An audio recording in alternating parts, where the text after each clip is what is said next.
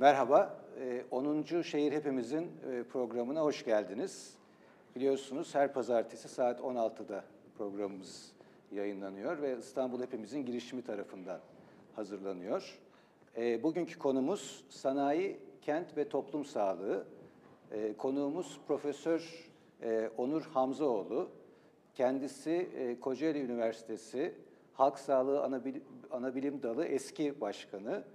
E, şu anda Kocaeli Dayanışma Akademisi'nde ders veriyor ve e, Hakların e, Demokratik Kongresi eş sözcüsü. Hocam hoş geldiniz. Hoş bulduk, merhaba. Nasılsınız diyerek girelim programa. Valla nasıl olalım? Öncelikle iyi olmak zorundayız ve iyiyiz. Ee, bir tanesi o. Umudumuz var çünkü. Bununla beraber karanlık günler yaşıyoruz. Daha bugün itibariyle sabaha karşı 318 hayırcıyı ve hayır örgütleyen insanı yaka paça gözaltına aldılar. Evlerinden, yataklarından kapıları balyozlarla kırarak gözaltına aldılar. Kocaeli'nde Dayanışma Akademisi'nin öğretim elemanlarına destek için basın açıklaması yapmak isteyen öğrenci arkadaşlarımızı biber gazı ve suyla dağıtmak isteyip 10 kişiyi gözaltına aldılar. Yine aynı şekilde Marmara Üniversitesi Göztepe kampüsü girişinde e, en son 285 numaralı kanun hükmünde kararname ile, pardon 86, e, kamudan çıkartılan öğretim elemanları adına yapılacak olan basın açıklamasını bir grup taşladı. Polis sizi koruyamam dedi. Yaralanan arkadaşlarımıza müdahale ettiler. Böyle bir e, aşamada nasıl olmak sorusuna iyi olmak zorundayız. Onun için söylemiştim. E, benzer şeyleri sıklıkla yaşıyoruz bu ülkede. E, konumuz da esasında çok e, birbirine yakın konular. Neden?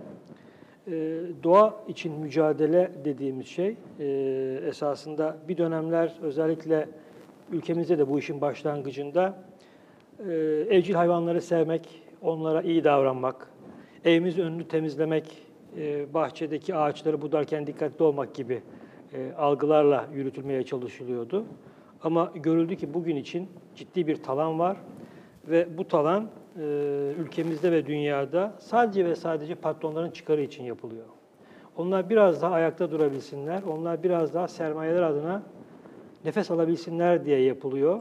İnsanları yok sayan e, yaklaşımları artık doğayı da uzun zamandır yok sayıyor. İşte o nedenle doğa için mücadele esasında günümüz Türkiye'sinde ve dünyasında e, hem anti-emperyalist bir mücadele hem de antikapitalist bir mücadele olarak ele almak gerekiyor. O bakımdan bu işte var olmak böyle bir adım ve böyle bir perspektifle e, var olmayı gerektiriyor. Kendi özel yaşantılarımızda da sizler de deneyimliyorsunuzdur. Bunun hep örneklerini yaşadık, yaşamaya devam ediyoruz. Peki aslında programımızın ilerleyen dakikalarında belki değineceğimiz e, konuların bir kısmına değinmiş oldunuz açılışta ağır gündem nedeniyle. Evet.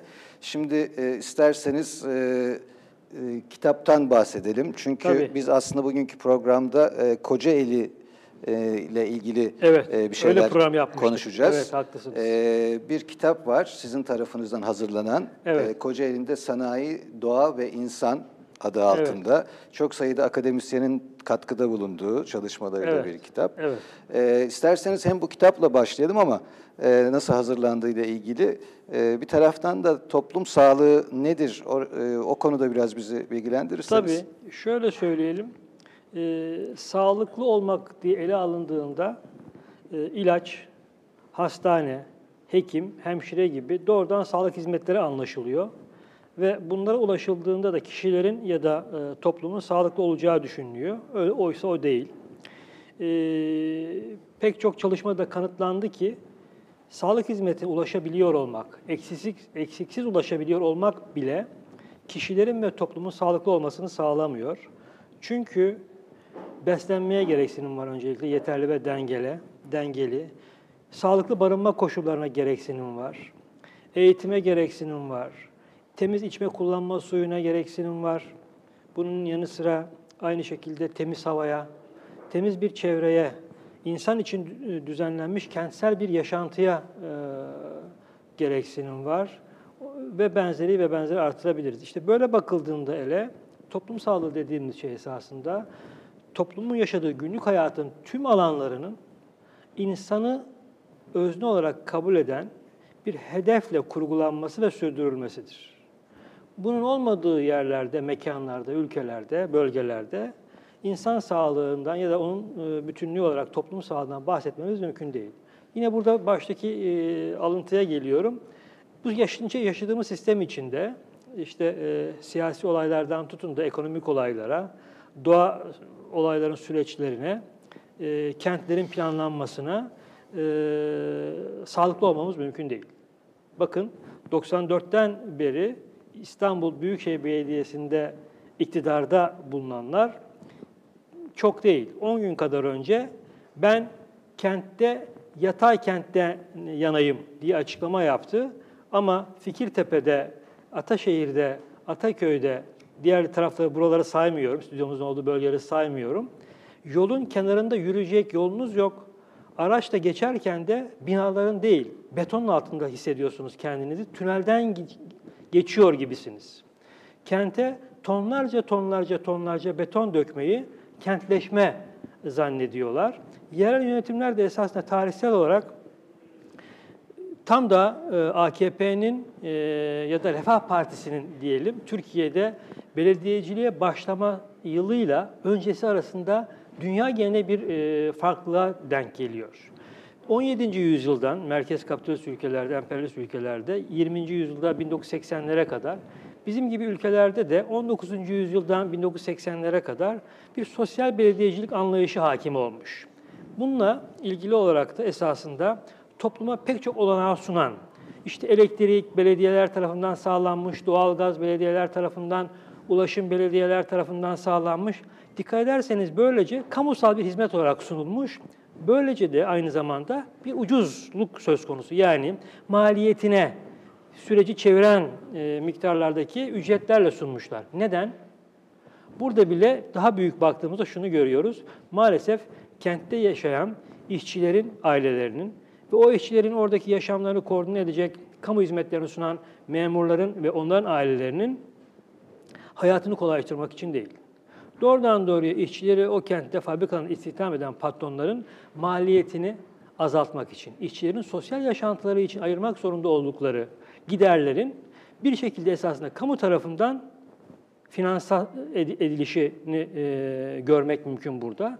Ama 80'lerden sonra e, yerel yönetimlerin kentteki yapılanmaları değişiyor ve bir e, diğerinden farklı olarak neoliberal belediyecilik ya da yerel yönetim anlayışı demek mümkün. Para Bu, kaynaklarında da bir artış Tabii işte gözleniyor. burada kent rantı gündeme geliyor. Özellikle kent İstanbul'da yaşadığımız gibi, Anadolu'nun pek çok kentinde gördüğümüz gibi belediyeler daha önce sundukları hizmetleri özelleştiriyorlar ve taşerona devrediyorlar. İşte gör, biliyoruz kendi kentlerimizden de otobüs ulaşım hizmetleri bir şirketin, temizlik işleri başka şirketin, diğer alanlar başka başka şirketlerin, doğalgaz başka şirketin ve hepsi bir işletme şeklinde doğrudan doğruya rant yaratma e, üzerine dönük ve toprak rantı yaratmaya dönük bir yapılanma var. İşte ortaya çıkan şaibelerle, belgelerle, Sayıştay raporlarıyla Türkiye'de belediyelerin esasında e, 90'lı yıllardan beri e, rant belediyeciliğine döndüğünü söylemek mümkün. Günümüzde esasında bu kentlerdeki yaşadıklarımız gelişi güzel, Türkiye'ye özgü ya da bu kentlerin A kentine, B kentine özgü değil. Genel anlamda sistemin bir kucaklayışı olarak gidiyor maalesef. Peki Kocaeli'ne gelelim isterseniz. Tabii. Şimdi Kocaeli'nde e, çok e, önemli bir e, araştırmaya imza attınız. Sadece siz değil, bir, bir, bir Ekip grup- olarak. Ekip olarak. E, burada tabii sanayileşme, e, sanayi daha doğrusu Tabii. önemli bir aktör olarak e, Evet. kar- karşımıza çıkıyor. Yerel yönetimin aldığı tutum e, karşımıza çıkıyor. E, tabii hava kirliliği esas e, Doğru. incelenen. Doğru, doğru. Bu biraz teknik bulgularıyla beraber e, açıklayabilir misiniz? Tabii Bundan orada da bir hikayemiz var yine. Ee, insan olunca her yerde bir hikayesi oluyor ister istemez. Ee, ben e, Kocaeli'ne 2001 yılında e, göreve başladım Kocaeli'nde. E, ve e, Kocaeli'ni tercih ediş nedenlerimin en önemlisi de sanayi kenti olması. Özellikle halk sağlığı, işçi sağlığı ve güvenliği adına yapacak işlerimizin çok olması. Yapacak işler derken bir sihirli değneğe sahip değiliz tabii ki. Bir durum tespiti yapmak ve öneriler gerçekleştirmek ve niyeti olan yerel yönetimler ve e, merkezi yönetimlere sorunun boyutlarını göstermek ve çözüm önerilerimizi getirmek. Esas amacımız bu olabilir zaten bu boyut itibariyle.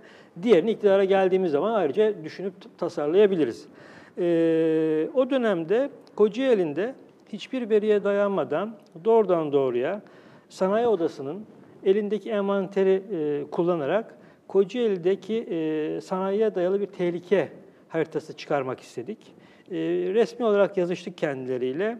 Eldeki verileri istedik. Fabrikaların ham maddelerini, üretim kapasitelerini, emisyonlarını ve benzeri. Ansiklopik bilgiyle bir e, Kocaeli'de durum tespiti yapacaktık. Fakat onlardan bir yazı, e, telefon geldi, resmi bir telefon. E, dediler ki bu istedikleriniz ticari sır. Çok mutlu olduk konuyla ilgili olmanıza ama veremiyoruz.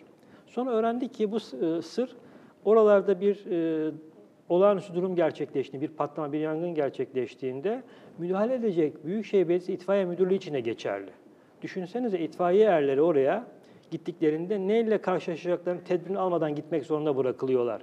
Türkiye'de mevzuat bu boyutta. Onun üzerine biz e, madem ülke, şehrin geneliyle ilgili bir çalışma yapamıyorsak sanayinin en yoğun olduğu yere ilgili bir çalışma yapalım istedik ve o dönemde e, Dilovası e, henüz beldeydi 2004 yılı itibariyle. Dönemin büyük e, dönemin ilçe belediye başkanı, belde belediye başkanı ile görüşüp e, defin ruhsatlarını, ölüm kayıtlarını istedik.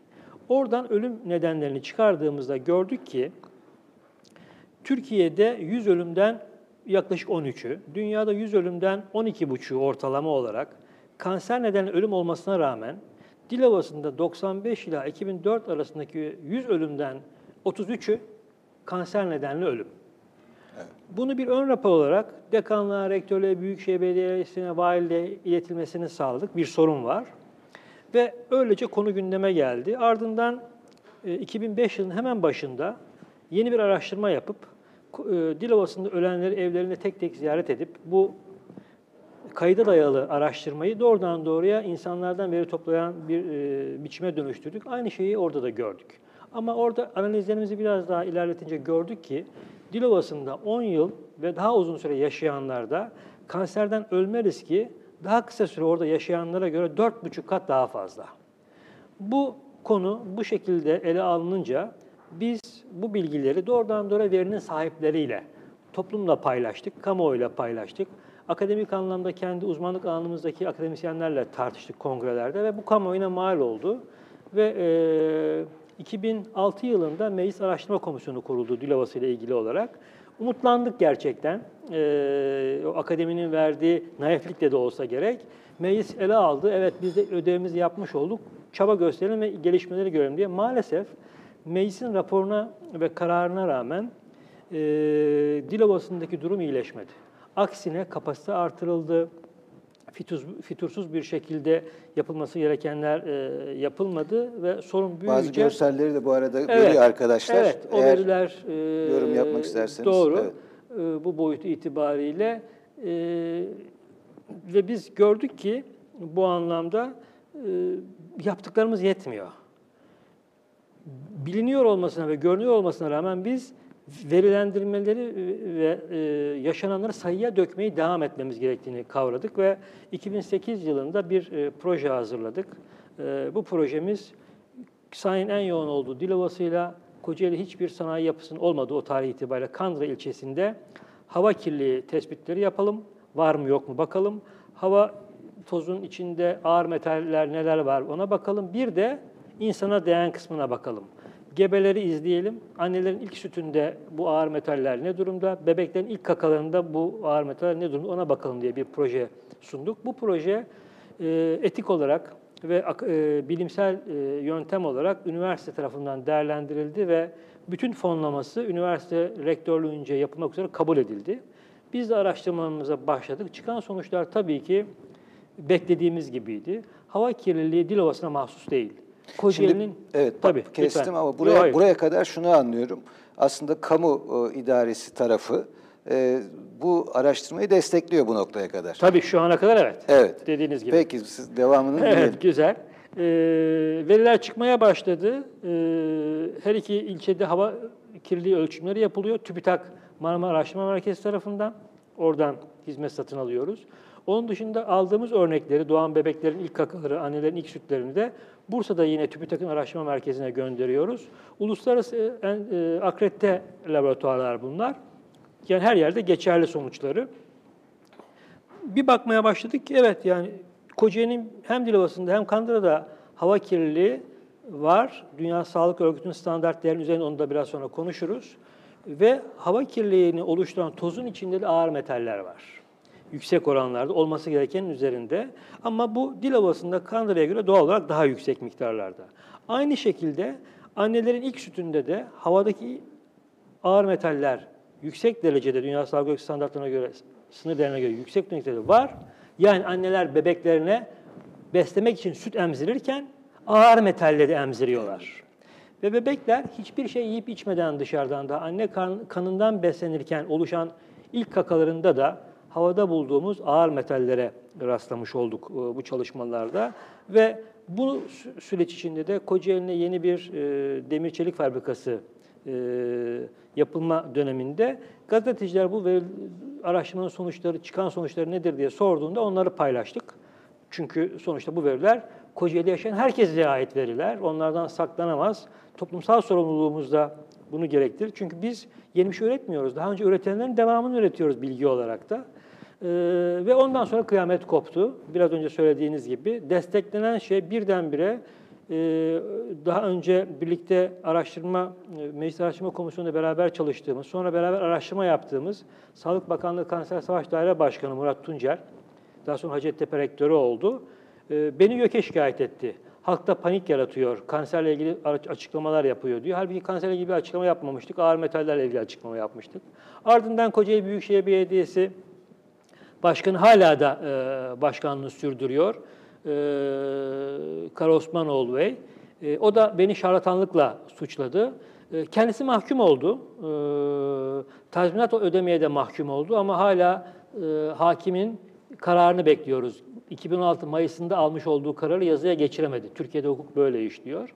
O dönemde üniversite rektörü e, Sezer Şener Hanım, Sezer Şener Komsuoğlu, bu yapılanmanın içinde e, yer aldı ve hakkımda idari soruşturmalar, ceza soruşturmaları başlatıldı.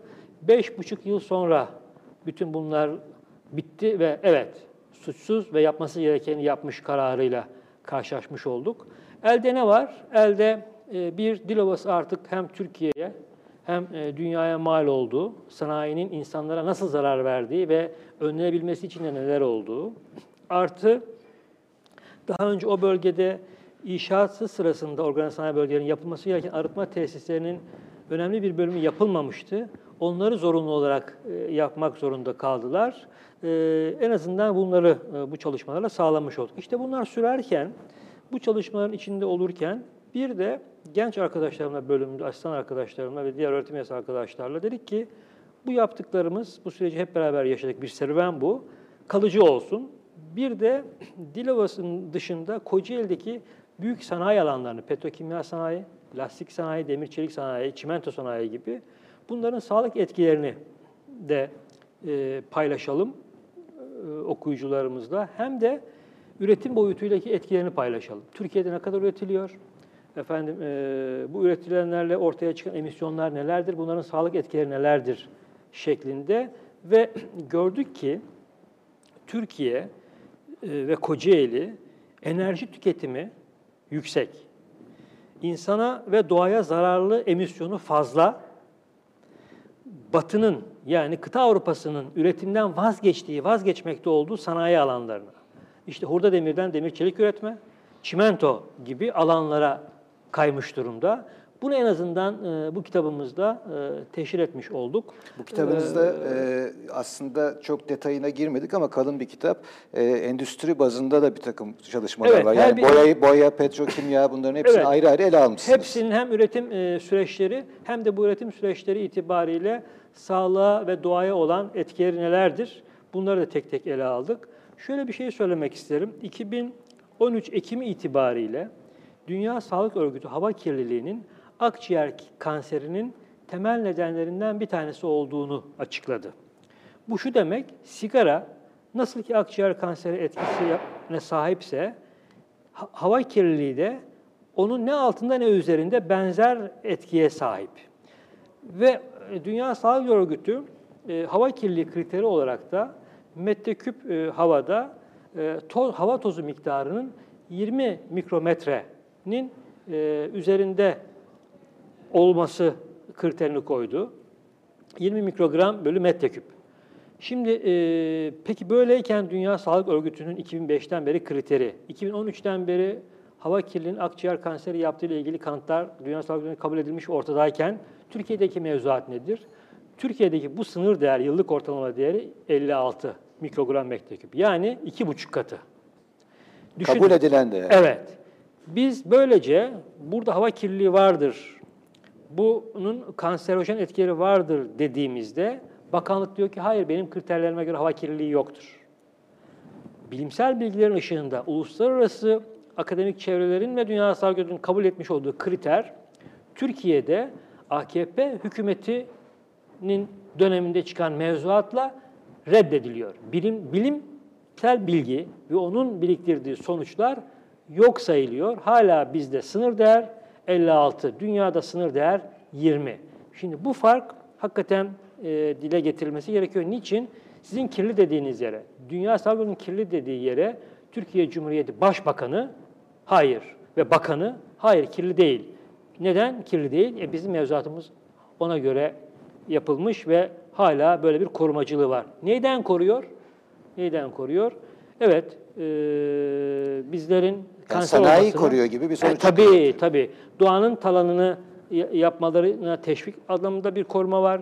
Bizlerin sağlığını bozma, bizlerin kansere yakalanması konusunda e, onları teşvik yönünde bir koruma olduğunu e, görmek lazım. Tablo bu boyutuyla devam ediyor. Bir dönem şöyle bir spekülasyon olmuştu. E, dediler ki e, hükümet milletvekilleri ve belediye başkanı ve de rektör sunduğunuz bilgiler gerçek değil. Bunları siz nereden topladınız, nasıl sundunuz anlatın bize bakalım. Hayır dedik anlatmayız. Biz bu sürecin başında size ne olduğunu anlattık. Bu laboratuvarlar dünyanın kabul ettiği akredite laboratuvarlar. Anlat. Ama size de- dedi ki size şunu yapabiliriz. Ee, Çevre ve Şehircilik Bakanlığı'nın web sayfasında İzmit merkezde Kocaeli diye geçiyor. Dilovası e, merkezde ve sanayi e, organik sanayi bölgesinin içinde üç tane hava ölçüm istasyonu var. Bunların verilerini topluyorsunuz. Ben dedim bunların analizini yaparım. Onları aldık. Bir baktık ki organik sanayi bölgesi içindeki e, ölçüm istasyonunun verileri kullanılabilir değil. Nedense patronlar kendi bölgelerindeki bu verilerin sağlıklı bir şekilde toplanması konusunda hiç duyarlı değiller. Onun dışında Dilovası'nda bir, İzmit merkezdeki diğer istasyonun verilerini analiz ettiğimizde onları da paylaşmıştık. Bakın burada da e, görülüyor. Sınır değerin çok çok üzerinde değerler olduğunu gördük. Bunlar da evet madem bizim verilerimizi beğenmiyorsunuz buyurun bakanlığın kendi verileri.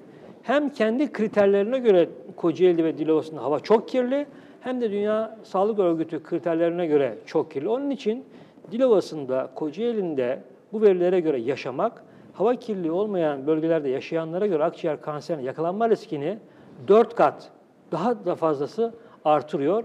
Bunu yıllardır söylüyoruz ama maalesef e, en son e, geçtiğimiz aylarda Dilovası'nda ortaya çıkan sanayiye yönelik kazalarda görüldüğü gibi hiçbir önlem alınmaması konusunda ısrar ediliyor. Çünkü para doğadan da candan da tatlı geliyor sahiplerine. Evet, acıklı aslında bir durumla karşı karşıyayız galiba. haklısınız. Ee, hocam isterseniz bir de şeye e, bakalım. Bu kitapta aslında çevresel etki değerlendirmesi Evet. Ee, ve e, belki de pek çok kişinin çok fazla duymadığı sağlık etki değerlendirmesi diye iki kavramdan bahsediliyor. Ee, şimdi çevresel etki değerlendirmesi aslında e, son dönemde çok gündemde olan bir konu. Evet. Şimdi burada iki unsur benim dikkatimi çekti. Bir tanesi e, halkın katılımının burada e, çok iyi açıklanmış olması kitapta. Evet. Hangi e, kademelerde, hangi e, noktalarda katılması gerekiyor özellikle.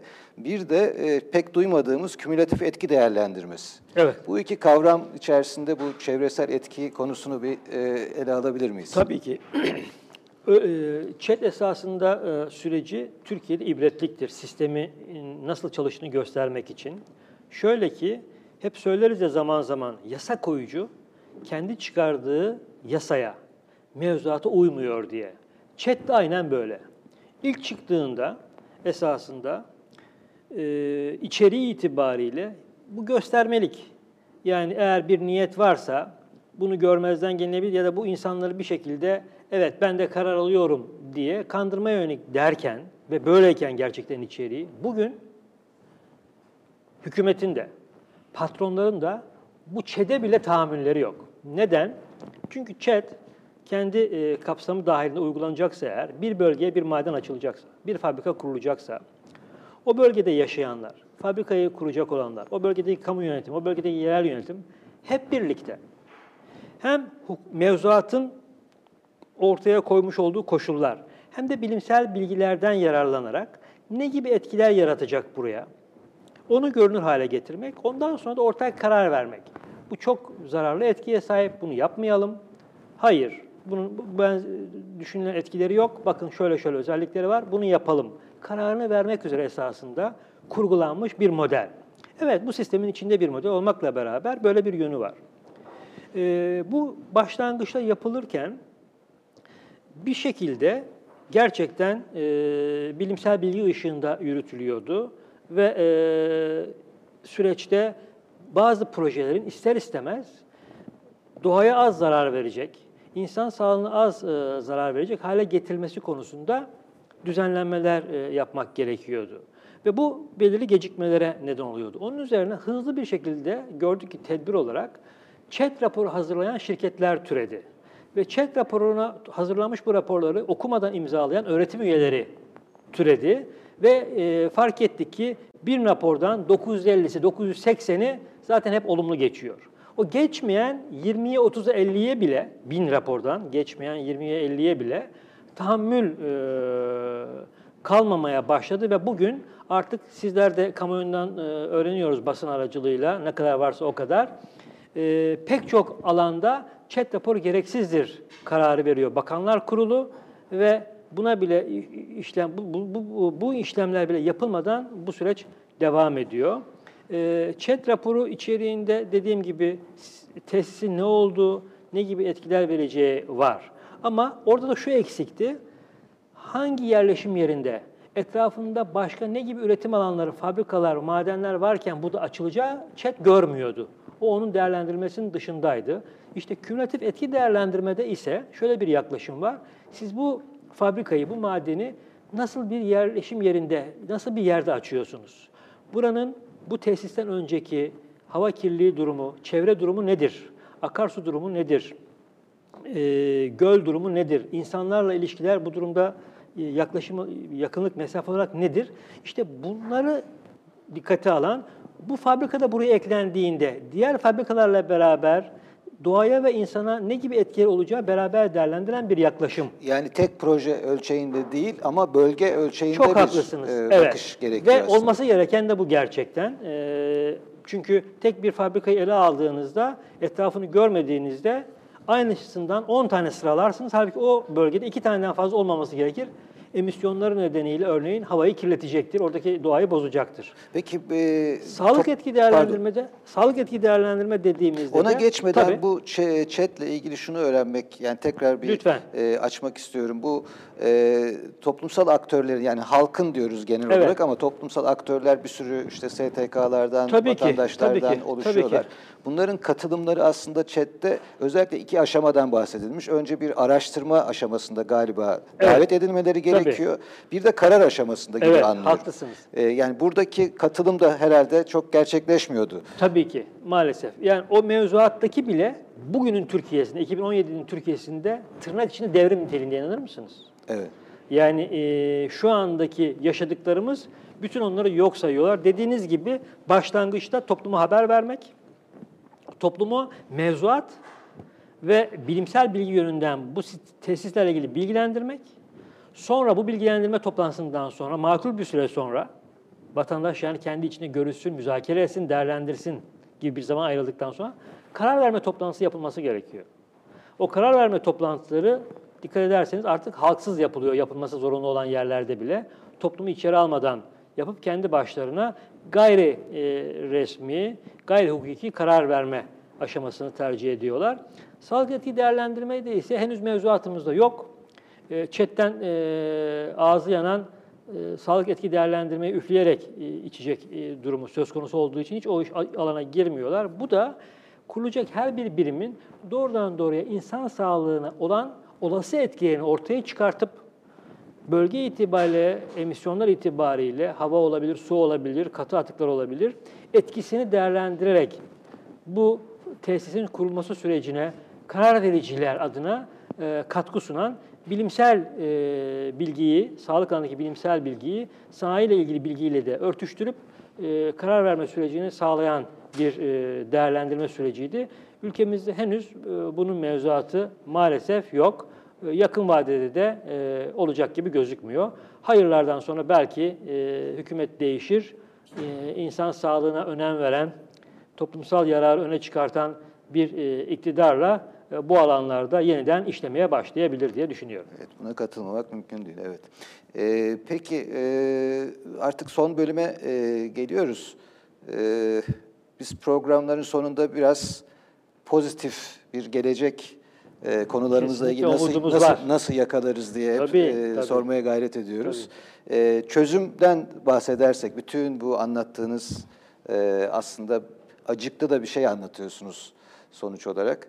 E, çözümden e, çözüm için nelerden bahsedebiliriz? Öncelikle e, referandumda hep beraber sandığa gitmemiz gerekiyor. E, sandıkta herkesin rengi neyse, mor olan, moru seven en mor, yeşili seven en yeşil, benim gibi kırmızıyı sevenler en kırmızı hayırını atmalı ve de başkalarının da sandığa gidip hayırlarını kullanmasını sağlamalı ve sandığa sahip çıkmalıyız. Birincisi bu. Bu yakın vadede yapılabilirse eğer önümüz açılacak demektir. O zaman ne yapabiliriz?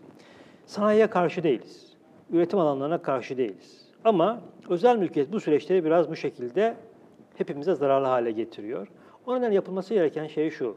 Bir sanayi niçin lazım? Onun ürettiğinden kimler ne şekilde yararlanacak? Bakın İstanbul'dan Eskişehir'e kadar tren yoluyla bir seyahat edin. On binlerce araç sıfır kilometrede araç parkında bekliyor. Aynı yerde depolama alanlarında beyaz eşyalar, toplumun tüketim gereksiniminden çok çok çok fazlası üretilmiş ve beklemek durumunda. Neden? Çünkü o alana yönelik gerçek bir planlama yapılmıyor. Üretelim ne boyutu olursa olsun. Kar, kar, kar, kar. Halbuki bunlar düzenlenirse, yani neler gerek, planlı bir yaşam, planlı bir ekonomik model, toplumsal yaşantının insanların özgürlüğünü etkilemeyecek, onların birbirleri olan hak hukukuna helal getirmeyecek bir şekilde bir organizasyonla insan için üretim, insan için toplumsal yaşantı bütün bunları çözecektir. Ama şunu söyleyeyim pratik olarak. Bir, en uygun ham maddeleri kullanmalıyız. Çünkü biliyoruz ki ucuzu tercih ediliyor. Ucuz ham madde emisyonu daha kötü, doğaya ve insana daha fazla zarar veriyor. Üretim prosesleri teknolojiye göre yenilenmeli. Kapalı ve arıtmalı sistemler tercih edilmeli. Çıkan emisyonlar hava olabilir, gaz şeklinde olabilir, sıvı olabilir, katı olabilir. Mutlaka ve mutlaka zararsızlandırılarak doğaya verilmelidir. Çünkü bugün için zararsızlandırma faaliyeti üretime benzer bir maliyet nedeniyle patronlar tarafından tercih edilmiyor. Onlar tarafından tercih edilmeyebilir. Ama kamu hepimizin adına yönetiyorsa bunu düzenlemesi gerekir ama bundan imtina ediyor. Bir de şunu altını çizmeden geçmek istemiyorum. Örneğin bir fabrikanın atığı ya da ürünü bir başka fabrikanın ham maddesi olabilir. Petrokimya sanayinde bunu gördüğümüz gibi. O nedenle üretim alanlarının birbirine geçişli olarak düşünebilirsek, kurgulayabilirsek, yaşadığımız sorunların %95'ini bu sistem içinde bile ortadan kaldırabilecek olanaklara sahibiz. En azından akıl fikir olarak ve üretilmiş akademik ve bilimsel bilgi olarak buna sahibiz, bunu söyleyebilirim. Mesela irade. O bakımdan hala umudumuz var, her şeyde olduğu gibi. e, en kendi sevdiğimiz rengimizle beraber olacağımız gibi sanayinin insana ve doğaya verdiği zararları engelleme konusunda da engelleyebilmek adına umudumuz var. Yapmak istediğimiz esasında sadece tablonun vehametini ortaya koymak için. Bu kimseyi yanıltmasın. Bu e, kara tablo bunun için mesele kara e, karanlığın alaca karanlığına dönüşmesini engellemek. Biz hep beraber buna muktediriz diye düşünüyorum. Peki Onur Hocam çok teşekkür ederiz. Ben teşekkür ederim. Katıldığınız için. Çok sağ olun. En azından paylaşma olanağı verdiniz yeniden Dilovası'nı. Özlemişim Dilovası'nı konuşmayı. Epey bir 6 ay kadar oldu. Kanun hükmünde kararnameden sonra Dilovası konuşmuyorum. Evet. İyi oldu benim için de. Sağ olun. Evet, peki çok teşekkürler. Ben teşekkür ederim. E, bugünkü konumuz e, sanayi, kent ve e, toplum sağlığı idi. E, Profesör Onur Hamzaoğlu ile e, konuştuk. E, önümüzdeki hafta programlarımız devam edecek. E, bizlere ulaşmak isterseniz e, İstanbulhepimizin.org web sitesi ve İstepimizin e, Facebook ve Twitter adreslerinden e, ulaşabilirsiniz. İzlediğiniz için teşekkür ederiz. Hoşçakalın.